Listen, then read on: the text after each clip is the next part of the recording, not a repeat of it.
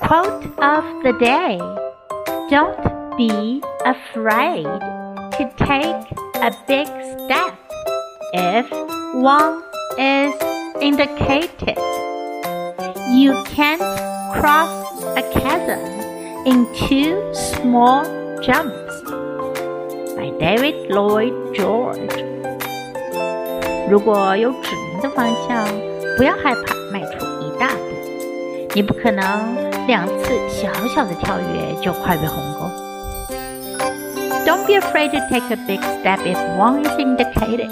You can cross a chasm in two small jumps. Word of the day: chasm. Chasm. 深裂口，裂隙。